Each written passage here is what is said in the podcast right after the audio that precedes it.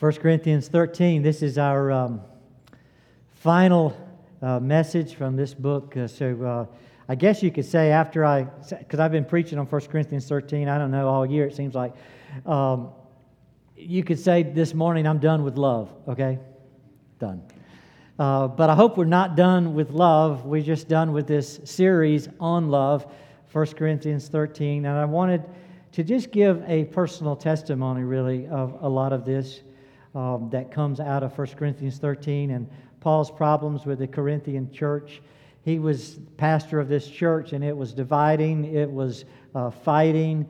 Uh, they had um, issues of being proud and selfish, and lots of things were going on. And he says, I know you're uh, wanting to pursue greater gifts and be somebody in Christ, but it's causing problems if you don't do it with love. And so at the end of chapter 12, he says, I want to show you a more excellent way, and that way is the way of love. All of chapter 13 has been dealing with that. Uh, as a result of that, he says, You should now be a more loving church. You should be loving one another, not fighting with one another, not dividing, uh, embracing one another. But I, didn't want to leave this series without at least some consideration for how this not only helps the church, but it helps the world. It helped the world around Corinth. It helped their friends and neighbors.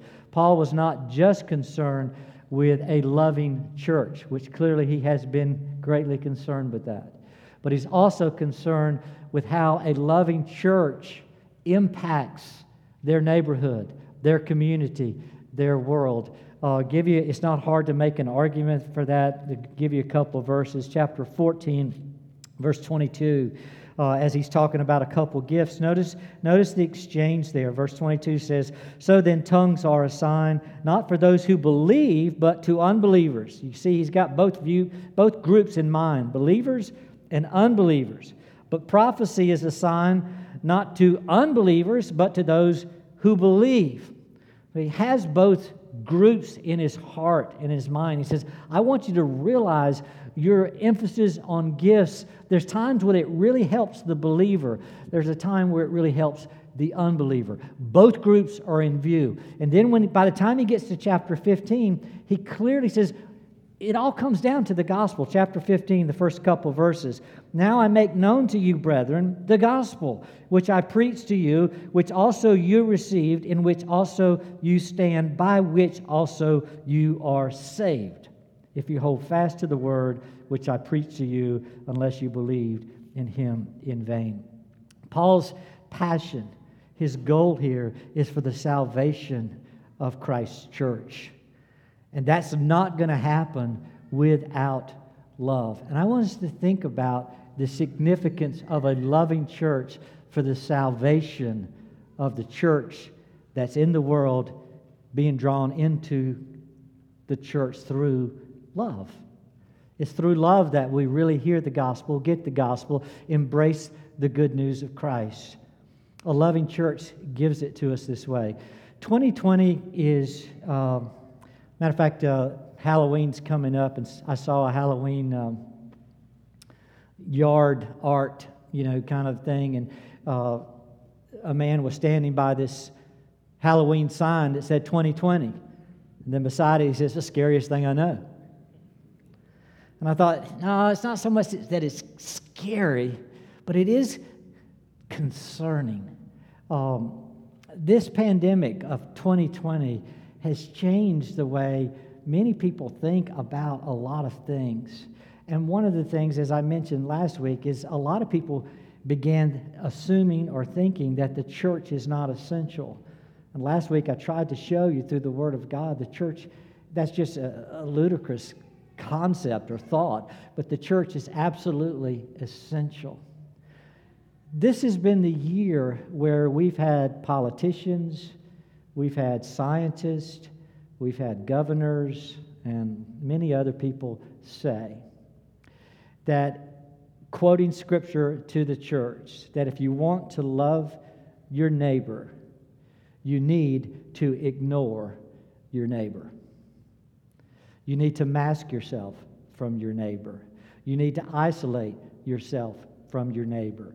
You need to not congregate with your neighbor. You need to not assemble with your neighbor. You need not to hug your neighbor. You need to make sure you don't put your arm around your neighbor and pray with your neighbor or sing in your neighbor's presence.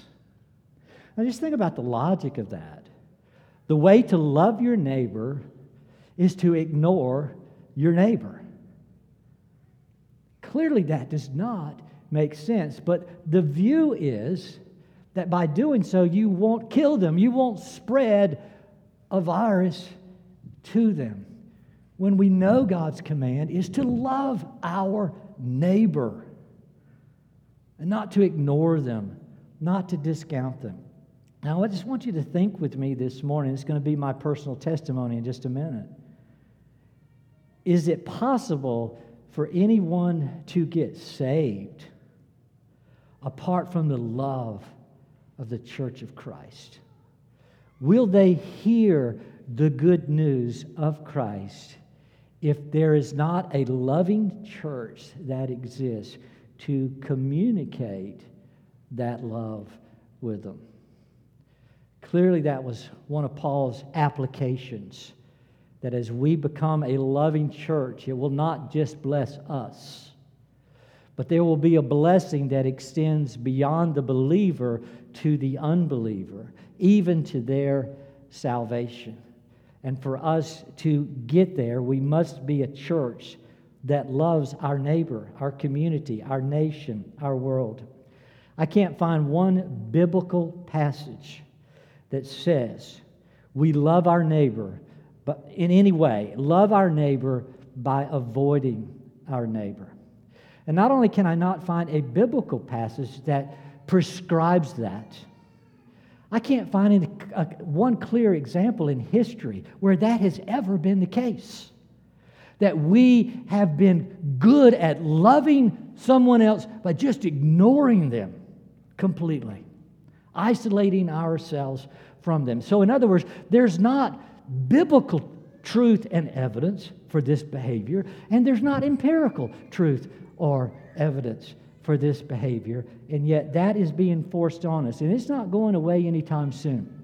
So we need to think about it. If our election changes political powers, some of those people have already said we want to mandate masks and we want to mandate certain shutdowns and certain closures.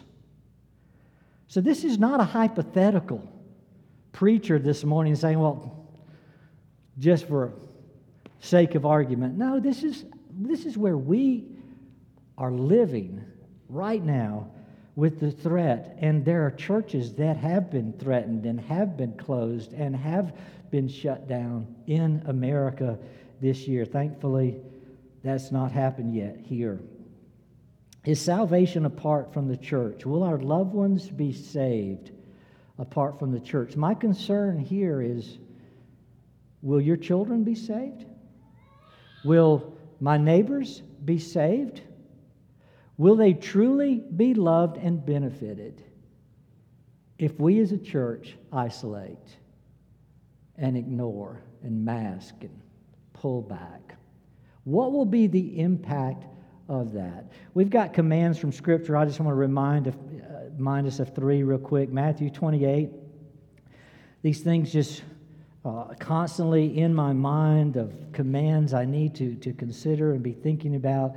Matthew 28, beginning at verse 18, the command of Jesus. He came up and he spoke to them, saying, All authority has been given to me in heaven and on earth. Go, therefore. So, our Lord and Savior, our Master, our King is saying, I want you to go. And I want you to make, verse 19, disciples of all nations, literally every ethnic group.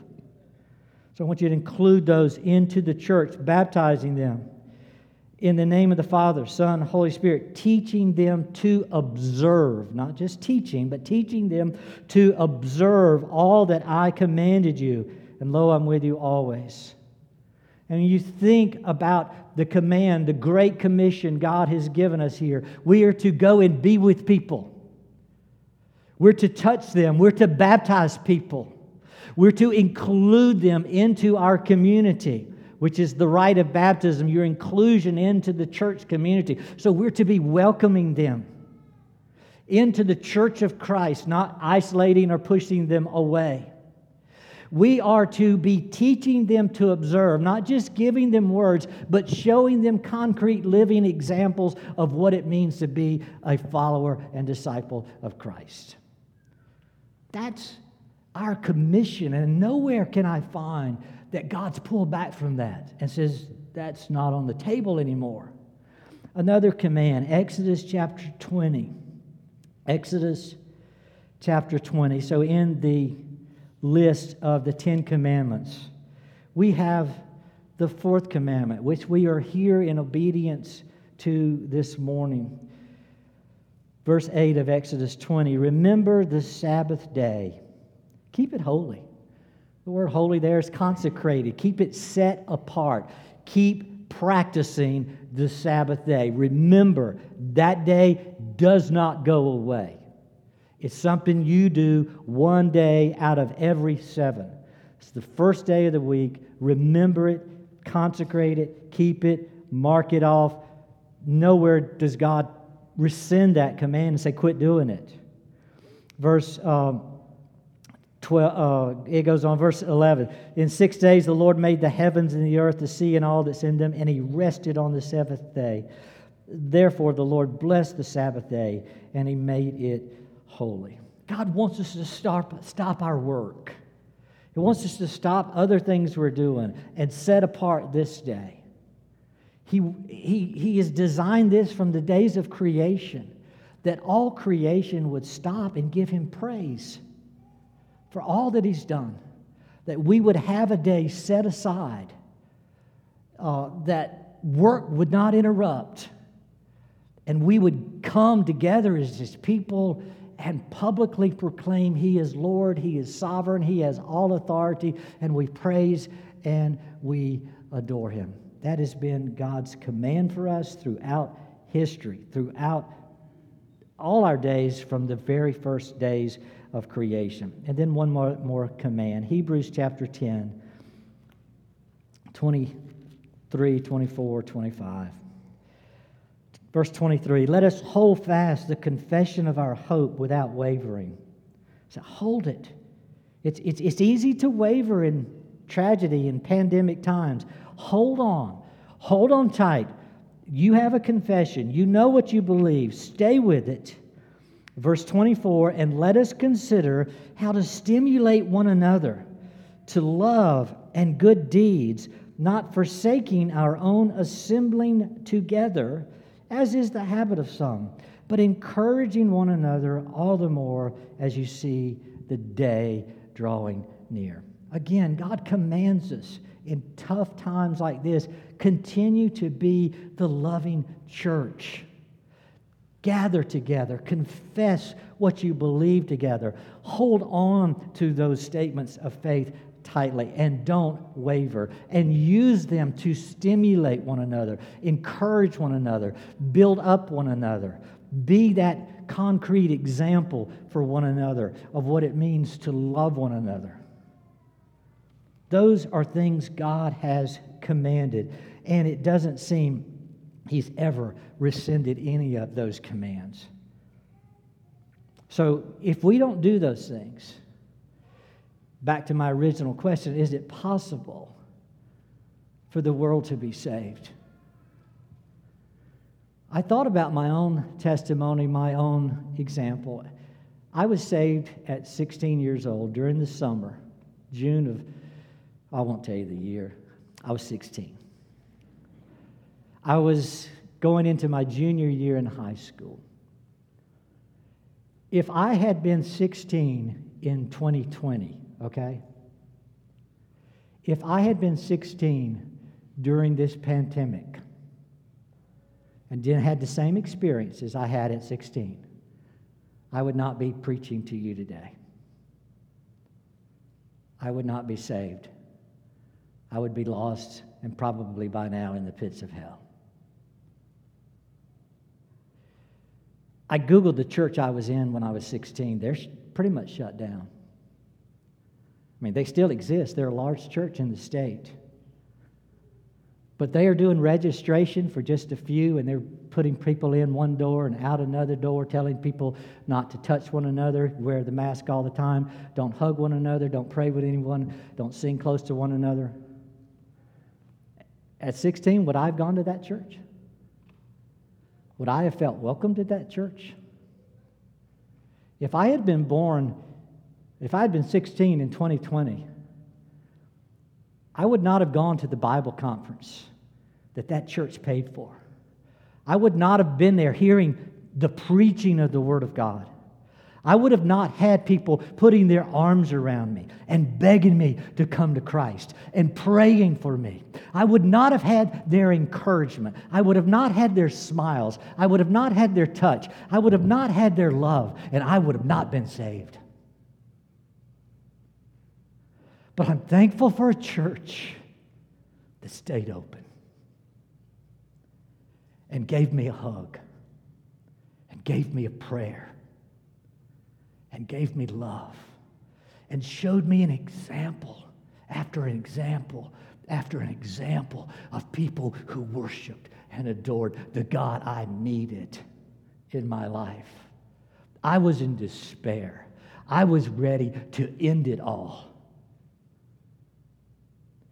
when a church loved me and encouraged me and was relentless to come after me. We need that kind of love. We need that kind of church, and we are that kind of church. And we have that kind of love. And we don't just share it with one another, we share it with our neighbors. We share it with the 16 year old kid who's down and out. We share it with those around us. So, as I thought about my testimony in pandemic times, I said, God, what just happened here? And God reminded me of the way I was saved. And I want to share those five things with you. It would be on the screen if we had one this morning. But disciple, I want to give you five disciple making church love. Our church loving others. Disciple making church love saved my life. Disciple making church love saved my life. I already read for you Matthew 28, verse 19. We're to teach everyone to observe everything God has commanded us. We're to go and make disciples. Verse 19, teach them everything. Verse 20.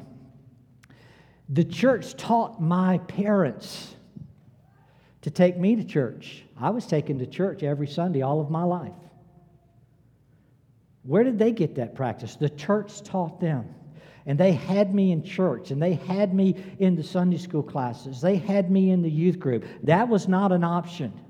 That was a discipleship making ministry on my parents that they applied to their family, and it impacted me. How does salvation happen? It just doesn't happen through those methodologies. Salvation we know happens by God's grace. John 3:16 God so loved the world that he gave his only begotten son that we who believe in him might not perish. God comes into us through his spirit, regenerates us, gives us a new heart, and we cry out to him, Lord and Master, and as many as receive him, to them he gives the right to be children of God. John 1 12. And that is who I've become because God was merciful to me. But I wouldn't have heard of God's grace. I wouldn't have heard that good news had it not been for parents taking me to church. Trained to do so. After God's grace came into my life, I wanted to go to church whether my parents wanted to or not anymore. Now I can't get enough. I want to be before the Lord and Savior of my soul and give Him praise. I want to live for Him. It was that same discipleship ministry that trained my folks that started training me. And I began to see I must praise Him, I must adore Him, I must be in church because He saved me from sin, from darkness, from hell to His wonderful, glorious light. And I was slowly trained and discipled just by watching the family of God and hearing the words of believers And it began to impact my life over and over. How can they believe if there's not a preacher? Romans 10 14. There was a preacher in the church preaching the Word of God. How can they live by the Word of God? Matthew 4 4, you know the verse. Man does not live by bread alone, but by every word that proceeds out of the mouth of God. So I began to learn to live because the Word of God was being fed to this hungry soul. That's the discipleship ministry of the church. Uh, God constantly shows us His love, His grace. And then Matthew 28 20, just starting to think through. Teach them to observe everything whatsoever I have commanded you. All the commandments of God were beginning to be taught to me by watching obedient disciples of Christ live their lives. And that's a discipleship ministry when we begin to see it. Um, and then I began to learn about church and about the means of grace and about this church was the place I was baptized. This church was the place where I first take the Lord's Supper. This church was the place I first learned to praise God. This church was the place I was first incorporated into the body of Christ, how it changed my life. Without the church, I would have had no road to Christ. No road. Because it's Christ who is in the church reaching the lost. The church gave me that road to Christ. Look at James chapter 5, 19 and 20. James chapter 5, the last two verses. Brethren, if any among you, it's key phrase, strays from the truth and one turns him back, let him know that he who turns a sinner from the error of his way will save his soul from death and will cover a multitude of sins. Before I was saved, I was in the church, I was among them. And they realized that. And they saw that I was one among them that was constantly straying from the truth. I didn't embrace it, it wasn't my own.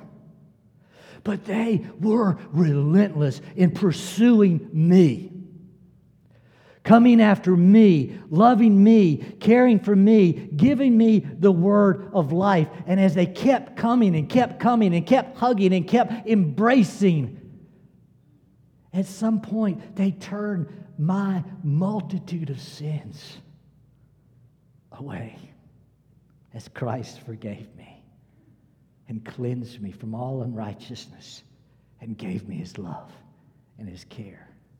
The disciple making ministry, church love of the church, saved my life. Second, I want you to see it was the generous giving church love that saved my life. Malachi 3 8 through 12.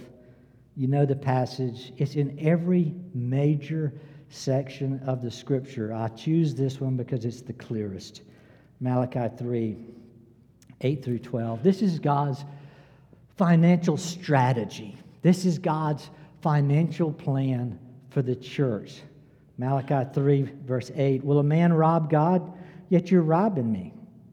But you say, How have we robbed you? In tithes and offerings. You're cursed with a curse, for you're robbing me, the whole nation of you. Bring the whole tithe into the storehouse, so that there may be food in my house. So the storehouse is his house, the Lord's house.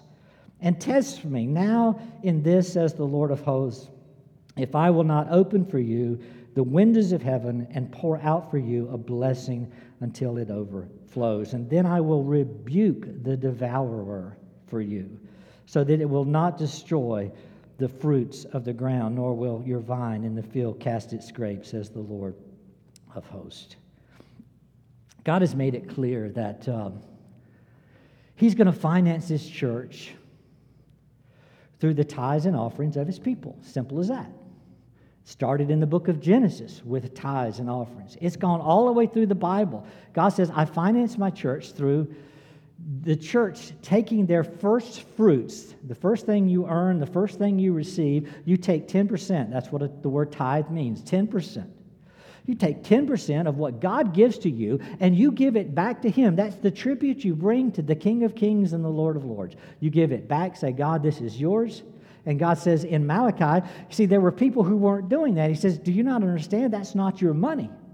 What I gave you, I gave you 100%, but you're supposed to give 10% back. I gave you enough to worship me with and to finance my church with. And so we give generously back to God, tithes, and then sometimes we, I want to give more, Lord. So there's offerings above the tithe. That's always been God's strategy and plan for financing his church. What's the, the end result of that? Look at Isaiah 55. I love uh, this passage as it explains the gospel, Isaiah 55. Let me read a few verses. Isaiah 55. Ho, H O, that's there. I didn't make that up. Ho, everyone who thirsts. It's like, stop and listen to this. Everyone who thirsts, come to the waters. And you who have no money, come, buy and eat. Come buy wine, buy milk without money and without cost. That's the example God gives us of His grace to us, the good news to us. He says, I want you to be able to have my grace, my love, my care without cost. I don't want it to cost you, I want it to be free to you. Another similar passage, you know, Ephesians chapter 2. Let me read it real quick. Ephesians chapter 2, verses 7 through 10. We, we a lot of times we know uh, verses 8, 9, and 10, but I love verse 7. Let me get there. Ephesians chapter 2, verse 7 says, So that in the ages to come he might show the surpassing riches of his grace in kindness towards us in Christ Jesus. For by grace you have been saved through faith. And that's not of yourselves, it's the gift of God, not as a result of works, so that no one would boast. For we're his workmanship, created in Christ Jesus for good works which God prepared beforehand. That we should walk in them. All right, think about this for a minute. God says, I want to give to you grace. He says, I don't charge for grace. I want you to always be able to say, that it was the surpassing riches of the grace of God that overwhelmed me and drew me to Himself. By grace, you have been saved. You didn't purchase a ticket to get into heaven. You didn't purchase a ticket to become a child of God. You didn't pay for anything to get your salvation in the book of life. We came to God with no money, with nothing that we had that would purchase anything. We came and he says it's without cost. Unbelievable. So I give nothing and I receive everything. Grace. It was the generous, giving church love that saved my life. Who built the building? where God's praise was taking place? Who pays the rent? Who keeps the lights on? It was a generation before generously giving their tithes and offerings so that the church had a place to function. A church had a place where they could invite folks, where they could meet with folks, where they could disciple folks and train folks.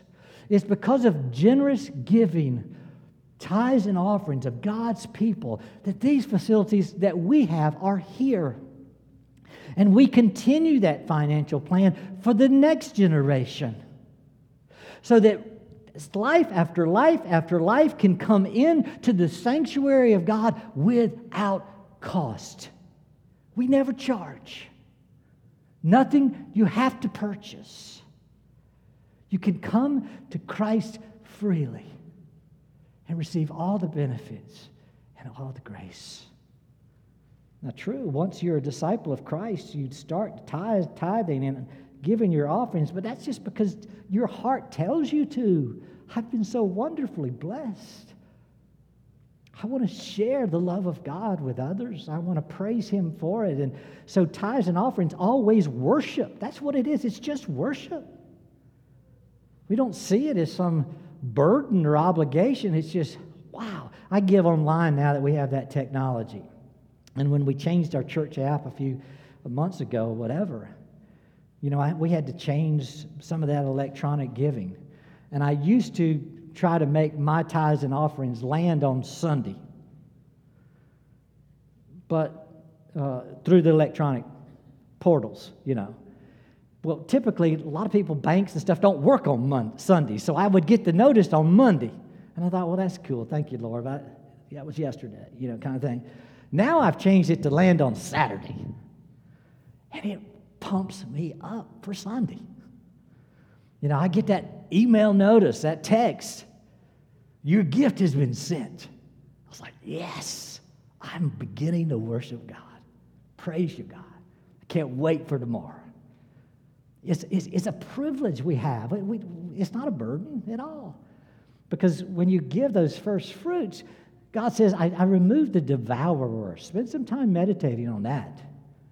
That God has designed a, someone to devour your resources if you're not properly giving your resources to Him.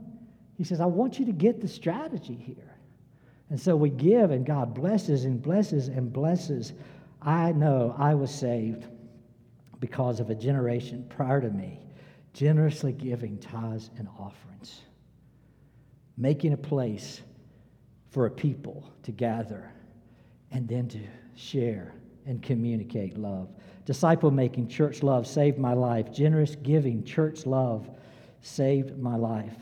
A salty, bright church love saved my life. You know this passage, but let's look at it Matthew 5 13 through 16. Two analogies are given there, given there. Matthew 5, 13 through 16. Christ says, you, you are speaking to his disciples, speaking to his church. You're, you are the salt of the earth. But if the salt has become tasteless, how will it become salty again? It's no longer good for anything except to be thrown out and trampled underfoot by men. You are the light of the world. A city set on a hill cannot be hid, hidden, nor does anyone light a lamp and put it under a basket, but on a lampstand, and it gives light to all who are in the house. So let your light shine before men in such a way that they may see your good works and glorify your Father in heaven. That's what I mean by salty, bright church love. We're the salt of the earth, we're the light of the world. Christ on analogy.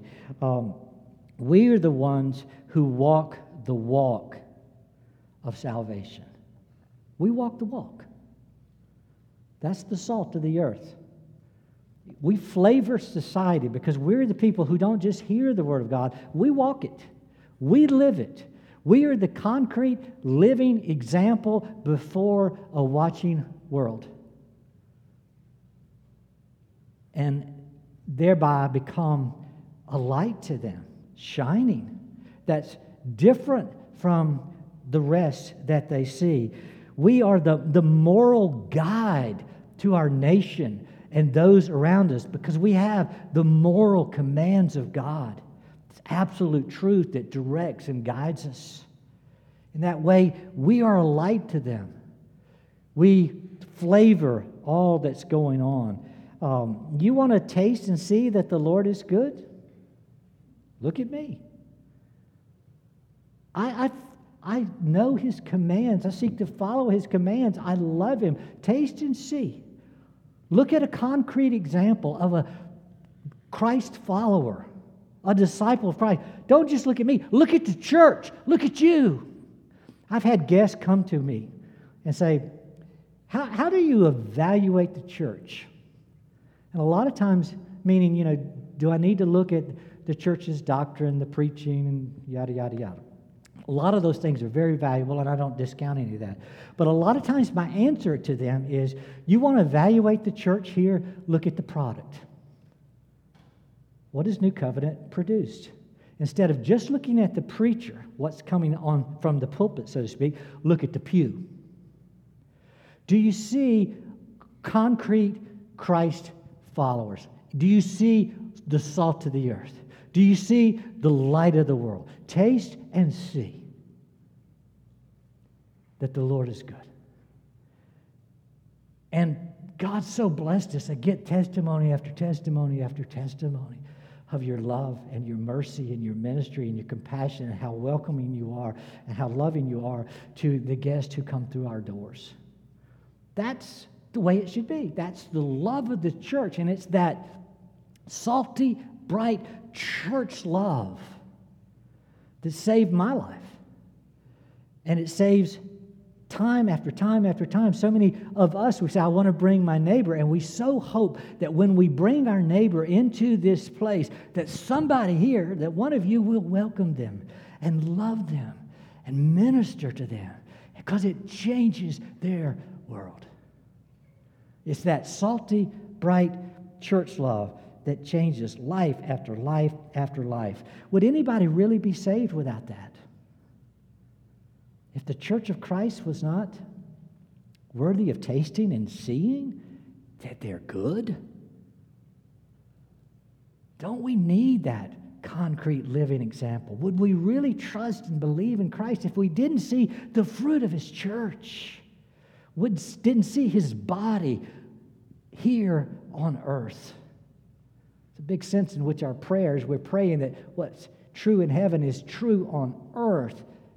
And our only real chance of seeing that is through the life of the church. Christ is commended through the church. A salty, bright church love saved my life. Number four, a significant heavenly vision church love saved my life.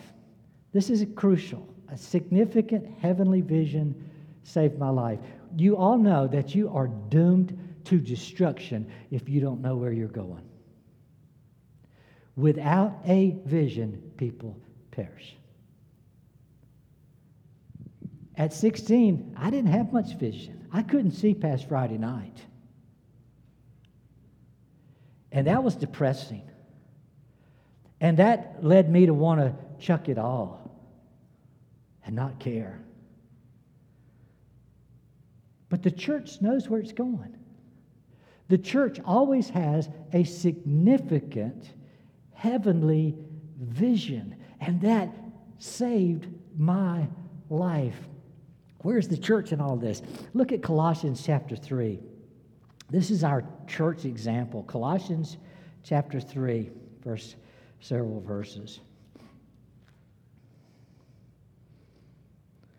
Colossians 3, let me read the first four verses. Therefore, if you have been raised up with Christ, so if you're a saved individual, keep seeking. So you start, you immediately, when you see Christ, you're looking up. Keep seeking the things above, where Christ is, seated at the right hand of God. Set your mind on these things above, not on the things that are on the earth.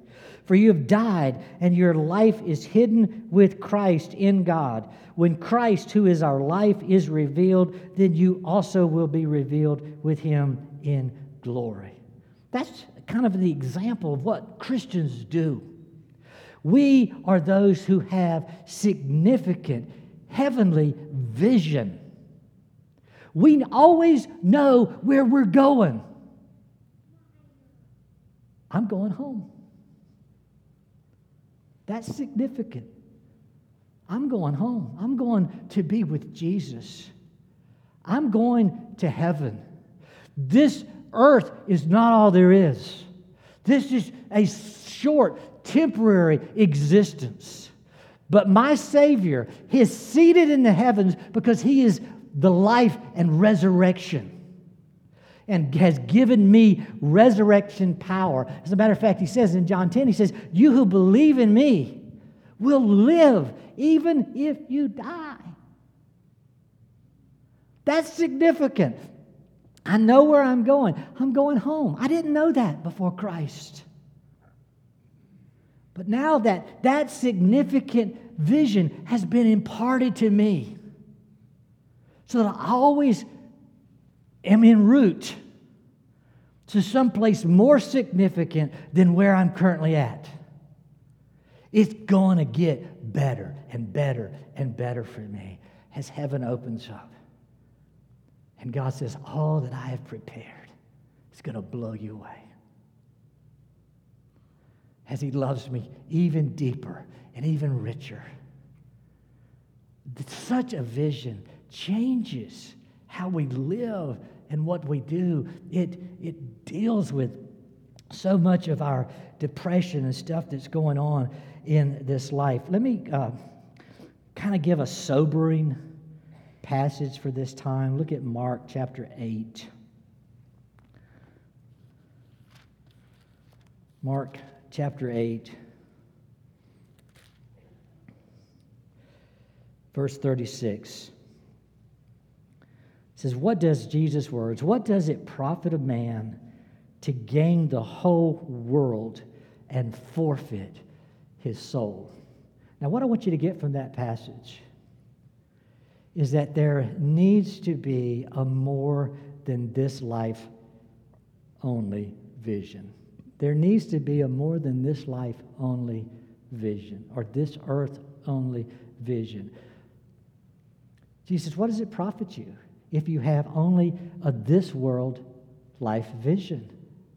What if your world life view was to live this life well? But that's as far as it went, this life on earth. What if you gained the whole world in your living pursuits? You actually became the richest man in the world. You got it all. But then you died. See, that really should be depressing.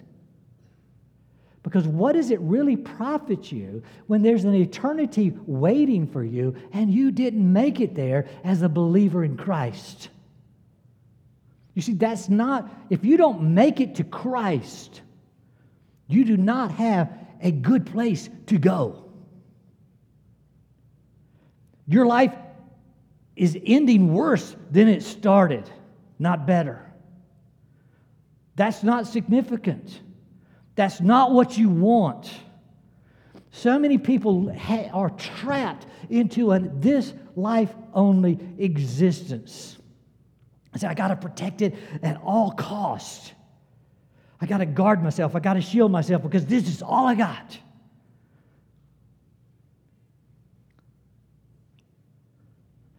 Um,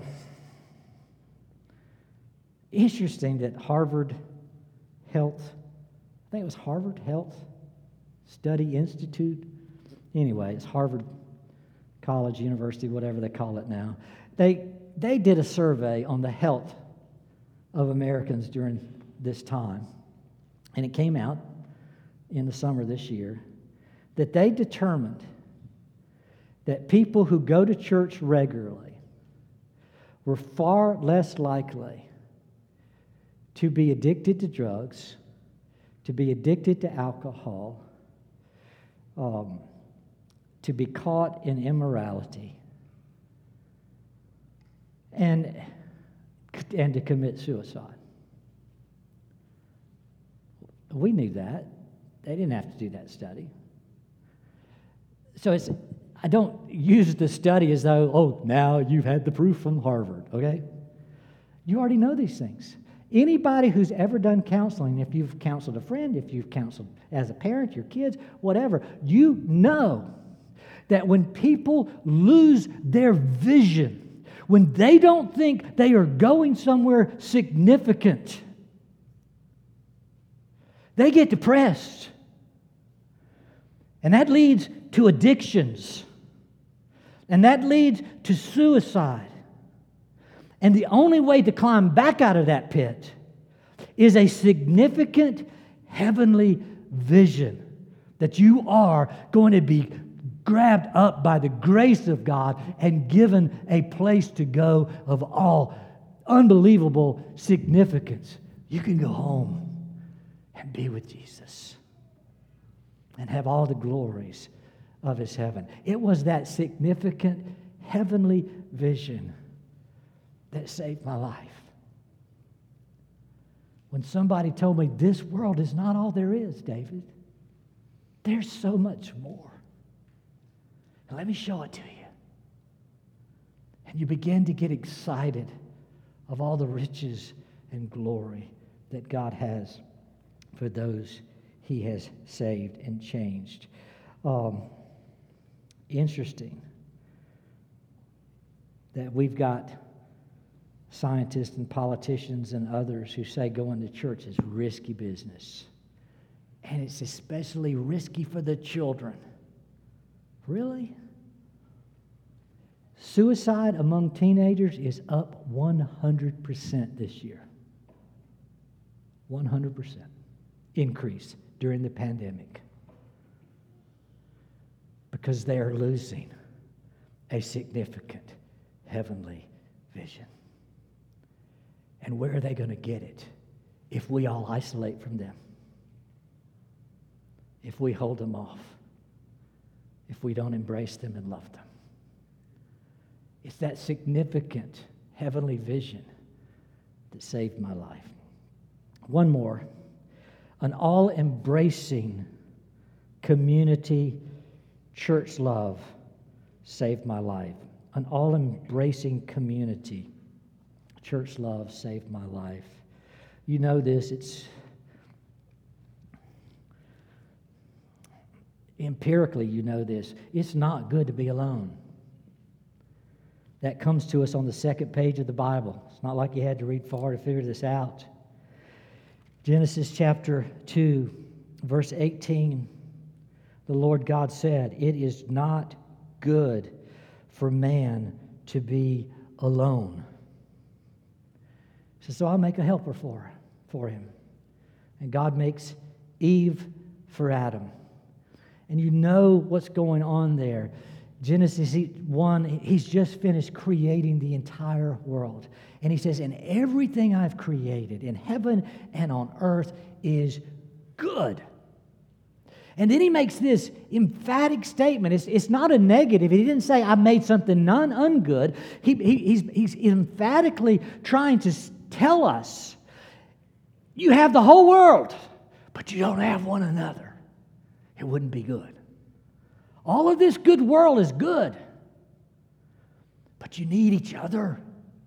And so he created Eve for Adam so that they could populate the earth with a family. They could have children, they could have togetherness. And after God created a family church, then he began to build a national church. And after he built the national church, then he says, I want to go international to every nation, tribe, and tongue. It is not good to be alone. You need each other. You need this community. And this community needs to embrace one another. It's interesting, isn't it, that it wasn't until Adam and Eve sinned that the whole idea of this negative isolationism began to occur. As soon as Adam and Eve sinned against God, rebelled against his commands, they immediately started putting on masks and isolating themselves from one another and running from God. And it just leads to trouble after trouble after trouble. Run, they're far from God and far from each other. And it's not good. I was thankful for a church that wanted to embrace because I was already lonely. I didn't need more of that. I needed a church that understood the pains and agony of loneliness and would embrace me and include me and not mask themselves from me and not keep themselves from me, thinking that it was too risky. They might kill me. I was already dying. What I needed was life. What I needed was community. It wasn't good to be alone. So I had a church that was willing not to distance itself, but willing to assume the risk. You got risk both ways. And this is what it doesn't, I just don't hear, definitely don't hear it in society. And I don't hear it enough in the church. But when you choose to be alone, when you choose to isolate, when you choose to say, I will love my neighbor by avoiding my neighbor, you assume certain risk when you do that. And it's risky. You assume the risk when you isolate that you don't need to live under elder oversight. You don't need to submit to those God's speaking through. When you choose to isolate, you assume the risk that you don't need to come under the preaching of the Word of God in the arena where the Spirit of God is convicting. When you choose to isolate, you assume the risk. You don't need the gifts of all Christ's body coming to bear on your soul as you see them live out being followers of Christ. When you choose to isolate, you assume the risk that you don't need the discipleship making ministry of the church you don't need, you assume the risk that you don't need the blessings of the sacraments of baptism and the Lord's Supper and the giving of tithes and offerings in a public way to display your love and honor to God. You assume the risk. You don't need to obey clear and obvious commands. You assume the risk that uh, this public arena is not a powerful arena of God chosen for his glory and his honor. You assume the risks that God might just start saving people another way. Really? That he's going to divorce himself from the church gathered and start saving people differently than through the church. Has anyone ever been saved apart from a loving church? I know of a couple biblical examples. You do too, like the burning bush and the Damascus Road. I mean, there are a couple, but those are the outliers. I don't know of anybody in my lifetime that's ever been saved apart from the loving ministry of the church. And we are being told that ministry can just go online. But that's not the ministry we're talking about. Who cares that God has designed salvation through church love? Who cares about me, my salvation? Does my neighbor care? I used to have a neighbor that would cut his grass on Saturday morning at 6:30 right outside my bedroom window. That's stupid. You don't do that. There's community codes against such things. He doesn't care about my salvation. He doesn't even care about waking me up. Who cares about the salvation of the lost? It's the church. If the church doesn't care, nobody cares. Will people be saved? It's a scheme of the devil to isolate and shut down and close the church. How many people during this pandemic have been lost? Because the church is not the loving community of Christ all embracing community of Christ for the world to see. Who gives thought? Who cares about the salvation of your children? Who cares about the salvation of your spouse? Who cares about the salvation of your neighbor? Who cares about the salvation of your grandchildren? Who cares about the salvation of the next generation? It's the church. It's church love that saves lives. So, the bottom line are you all in? Are you engaged? Because if you're all in, if you are engaged in the life of the church, your life is saving lives. That's pretty significant. People see your salt, your light, your following Christ. That's one of the ways you, lives are being saved. Generously giving, lives are being saved. Doing discipleship, lives are being saved. Embracing, welcoming, serving guests, lives are being saved. Hugging, praying, holding hands, showing empathy. Lives are being saved. Giving vision of victory and church triumphant and the glories of Christ in heaven. Lives are being saved. So, those of you, and you're here, you're engaged. There's others who aren't here that are engaged. I get that. I want to say thank you. Thank you for church love. Church love saved my life. Church love saved so many lives. And I can't think of any lives that are saved that aren't saved through church love. Let's pray together.